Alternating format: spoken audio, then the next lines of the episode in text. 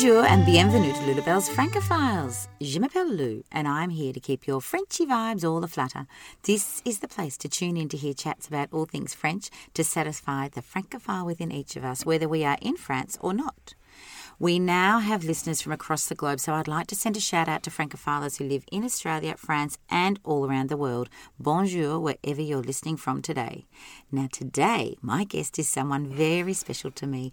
I have mentioned my partner Paul in almost every episode of Lulabelle's Francophiles, and today there's no need to just talk about him as he's joining me as my guest.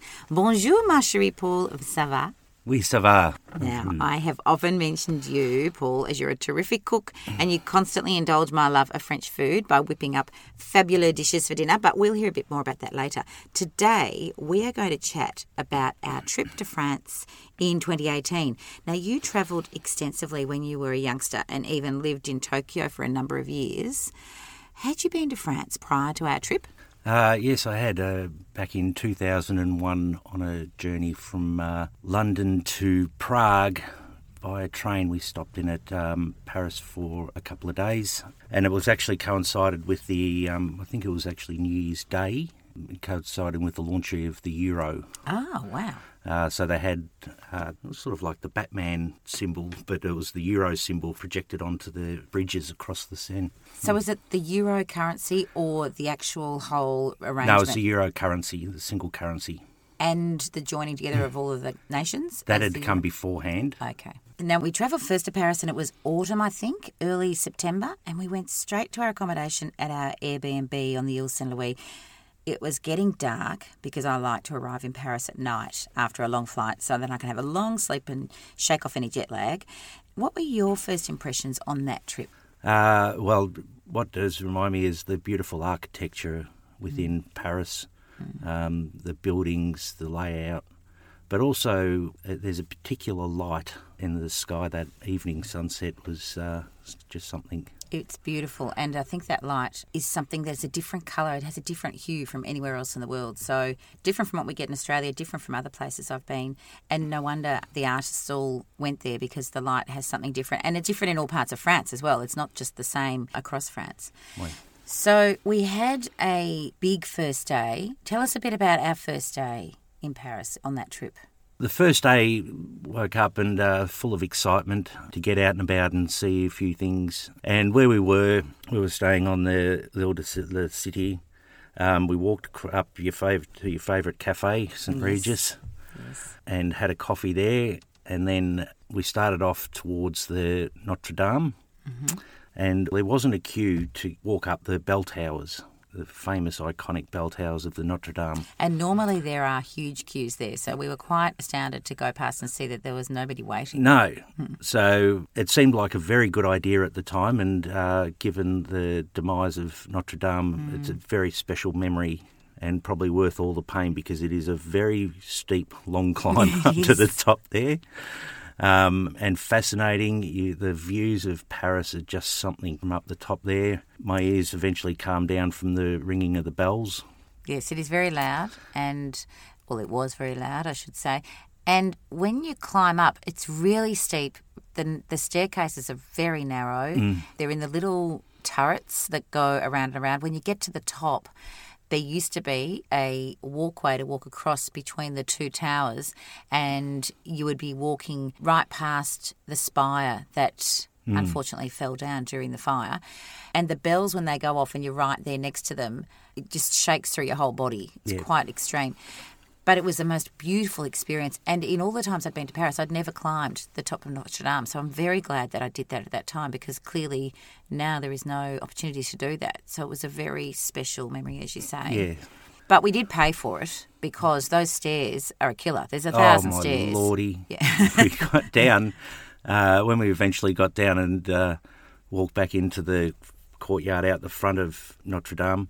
There was no queue to get inside the cathedral itself, Mm. so we took advantage of that um, and went straight in. And fortunately, they were um, actually saying mass at Mm. the time, so we joined in uh, with the mass. And I remember having to hold on to the chair in front of me to s- stop my legs shaking. steady yourself. steady myself afterwards. Yeah. So after that, due to the fact that we had some aches and pains going on, we then went and did something else that you had suggested was a good idea when you first arrived in Paris. Well, on the Paris Pass, which you've mentioned in previous episodes as a uh, fantastic tourist tool, comes with a free double decker bus open top tour of Paris.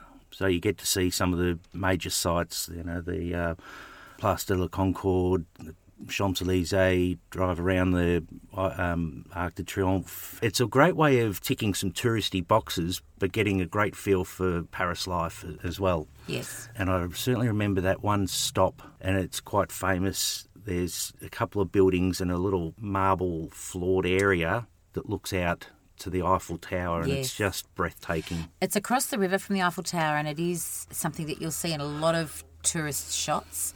And it's the Eiffel Tower framed by these buildings, and especially when it's wet and the marble mm. is shiny below the Eiffel Tower. And in the distance, you can see the Eiffel Tower, and there's always tourists there photographing from that particular perspective. But I think that bus tour is a really good way to get your bearings in Paris because then, Yeah. if you haven't been there before, you do that and you get an idea of where all the things are from above ground. We use the metro so often that when you're going around in Paris in the metro, you pop up above ground in different spots. But you really don't get any idea about how they link together until you see it. So, if you haven't been there before, it's a great idea to do that bus tour as one of your first uh, activities. And then you'll have a really clear idea of where everything is. Yeah. Because it is such a beautiful city. It's not enormous, the main part of Paris, in terms of being spread out, but it, it does pack so much into that space. So, very good tip at the beginning of a trip is to take that bus trip. Some people don't want to look like a tourist. But we are. If you're not from Paris, you are a tourist. And you just have to grab that with both hands and accept it and go on the tourist bus. But also, we had a great guide on that bus who was able to tell us all of these snippets of history and information about the different areas that, even though I'd been there a number of times, I didn't know an, quite a few of these Yeah, things. correct. And it was really helpful and interesting and insightful. And to be able to go back then and visit the things that we found ticked our boxes was a great thing to be able to do as well. Now, I usually suggest only planning one significant thing each day to leave plenty of time for spontaneous things that pop up. Paint a picture for us of one fabulous memory that you might have from that week in Paris. Oh, so many wonderful memories, to be honest. Our trip to the Galeries Lafayette, um, and you mentioned this in a previous episode with Sarah about Coco Chanel going up to the counter and buying your perfume there. Yes. Um, and I bought one as well. But then after there, he said, Well, let's go have a glass of wine or champagne up at the rooftop bar there. Yes. And as we were walking up, we bumped into some friends of yours. Yes, beautiful Elizabeth and Craig and their family, who Uh, Yeah. were from Melbourne, who Yeah. I knew here. Yeah, and those kinds of experiences where you just bump into people randomly in a city across the world, and especially in Paris, which they love so much, Yeah. and I love so much, it was very special. So we went upstairs to the rooftop with them and had uh, had a little time up there together, where we could see the Eiffel Tower in one direction. And Sacré-Cœur in the other on- direction. yeah. It was just exquisite. So that was a, and it was such a beautiful day, like Yeah. a just gorgeous day. So It was a wonderful day. So that was a very special memory. But the next day, we went out to Sacre Coeur and Montmartre. Yes, I tell you, walking into Sacre Coeur and the mosaic on the ceiling uh, is something to behold. It is the most vivid, uh, the blues and golds in it of Jesus with outstretched hands is quite breathtaking. It is. it's exceptional, isn't it? It is. All of the churches around France are quite exquisite, but Sacre Coeur has got something that actually takes your breath away. Hmm. That beautiful mosaic that you know was done hundreds of years ago, and you think, how did they do that without the technology we have now? And it stayed so brilliant. Yeah. I find that quite extraordinary. We also had a special day which you weren't expecting, and I took you to one of my favourite things to do every time I go to Paris, which is a visit to the wonderful Chalène Ramon. And I didn't even think you'd want to come with me. I said, I'm going to the hairdresser. Do you want to find something else to do? And you said, No, I think I'll go to the hairdresser. So I booked you in with Chalène, and it was, as you said, a little bit life changing. Well, tell me is. about tell me about what you how you found that experience. Well, uh, being in um, Paris, um, I was surprised that I spoke more French than Charlene spoke English, so there was a little bit of a barrier around what to do. So I um, uh, use your wonderful services interpreter. Yes. To walk into Charlene's salon, greeted with coffee and uh, these little patisseries, Chouquette. choquettes, and afterwards uh, also a nice champagne um, to celebrate the, occasion. Yes. But uh, Charlene asked what hairstyle I would like through you. I said, well, just whatever you think. You give me something. And I've never done that before with any hairdresser. I've always been quite specific. And uh, Charlene turns to you and said, well, I shall give him the GC. And I said, What's the JC? She said, The George Clooney. I think it's a little flattering. But Look, if she's going to give anybody a, a George Clooney, I don't think anyone would say no. Uh, it's a, there, she was unbelievably wonderful. Those choquettes that you talk about are these little pastry puffs. They're like a cream puff with no cream inside, and they have crystallized sugar on top. You can buy a bag of them at a corner bakery or, or boulangerie in Paris for ten for two euro or something. They're quite cheap.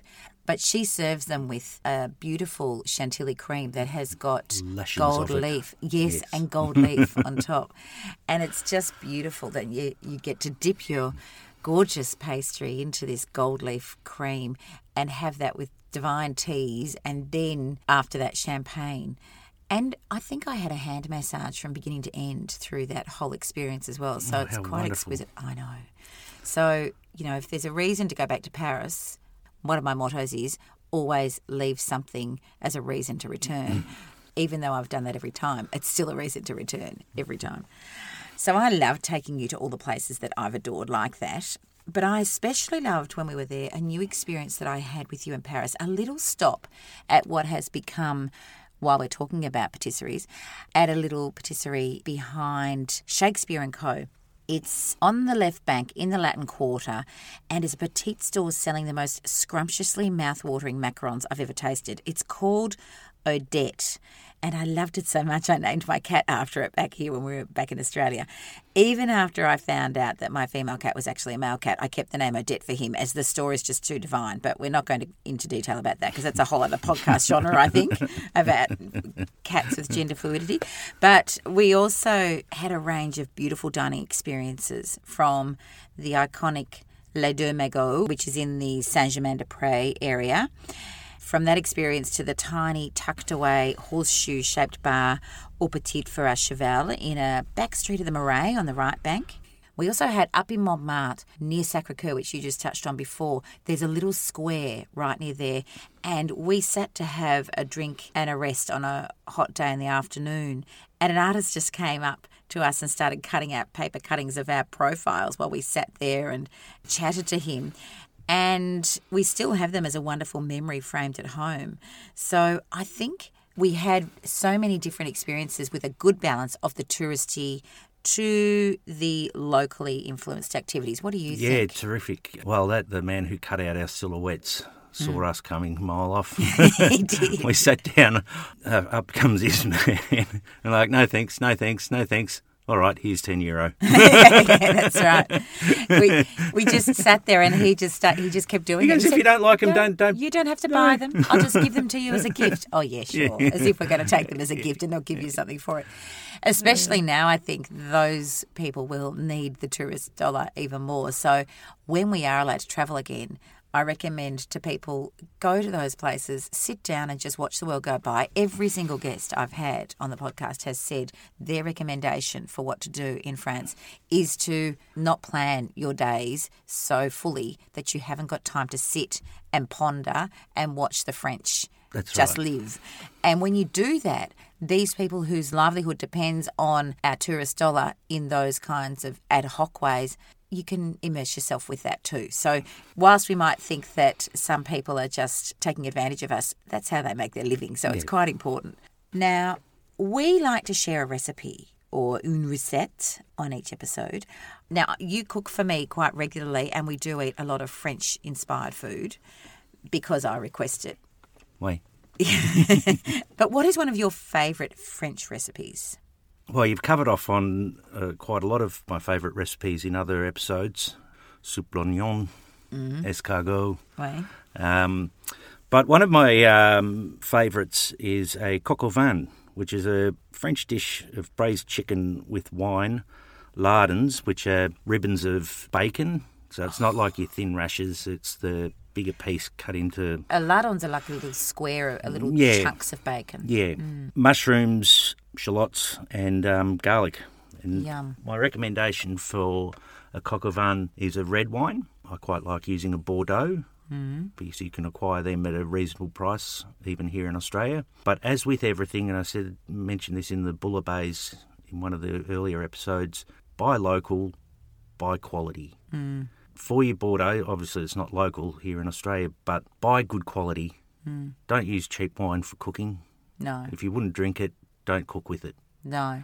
And we have listeners across America and across Europe. And I know we have listeners in California, and there are great Mm. California wines. We've got brilliant wines here in Australia. But sometimes it's nice to use a French wine when you're cooking French food. So That's right. you can buy Bordeaux wines across the world. So wherever you are, seek one out and you can use it for this and use some for the dish and some for the glass. Yeah, that's right. That's right. You know, here in Australia, we generally have very full body Shiraz wines, whereas in France, they don't often have that same intensity of the wine, so you get a more subtle flavour to the chicken. Yeah. It's quite a rich uh, flavour, but you can serve it to children because the alcohol burns off from the cooking process and you're just left with the lovely. Quite important. we don't need to do that to our children. Now, we also always share some French music on the Lulabelle's Francophiles. What is a track that you would like to share with us today? I actually think the artist is, Swe- uh, is Swiss, but the track is sung in French, and it was one of the first um, encounters I'd had with French music. In the like that, 90s. In the 90s. Um, and it's a song called Déjeuner en paix, which translates as lunch in peace. We can all do with that, and Yes. especially uh, during the COVID lockdowns uh, where you have your family, kids all together in the one house sometimes. Yes. A little break to have A little bit of peace goes a long way at the moment, I think. way. Um, and it's by an artist called, Called Stephan that Stephan right? Yes. Yeah. So here is Déjeuner en paix by Stephan Eicher. Merci, Polly.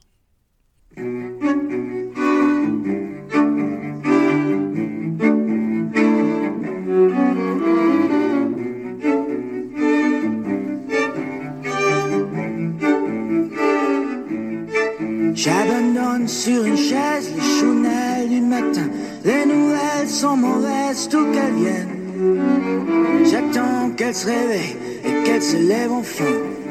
Je souffle sur les braises pour qu'elles prennent. Cette fois, je ne lui annoncerai pas la dernière hécatombe.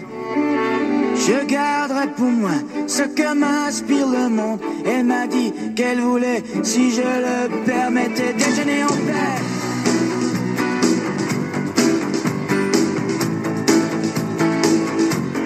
Déjeuner en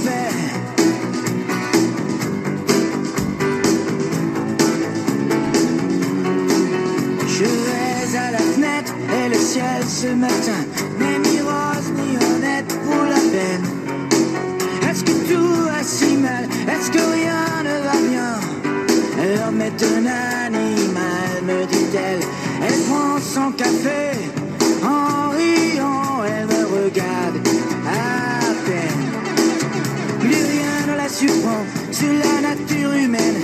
C'est pourquoi elle voudrait, enfin si je le permets, déjeuner en paix.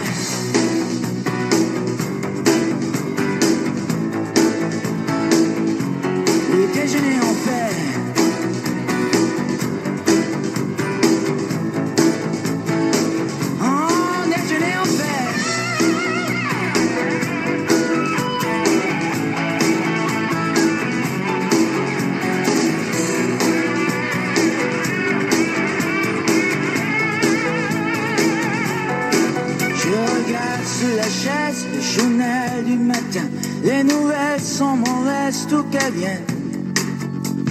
Crois-tu qu'il va neiger? Me demande-t-elle soudain.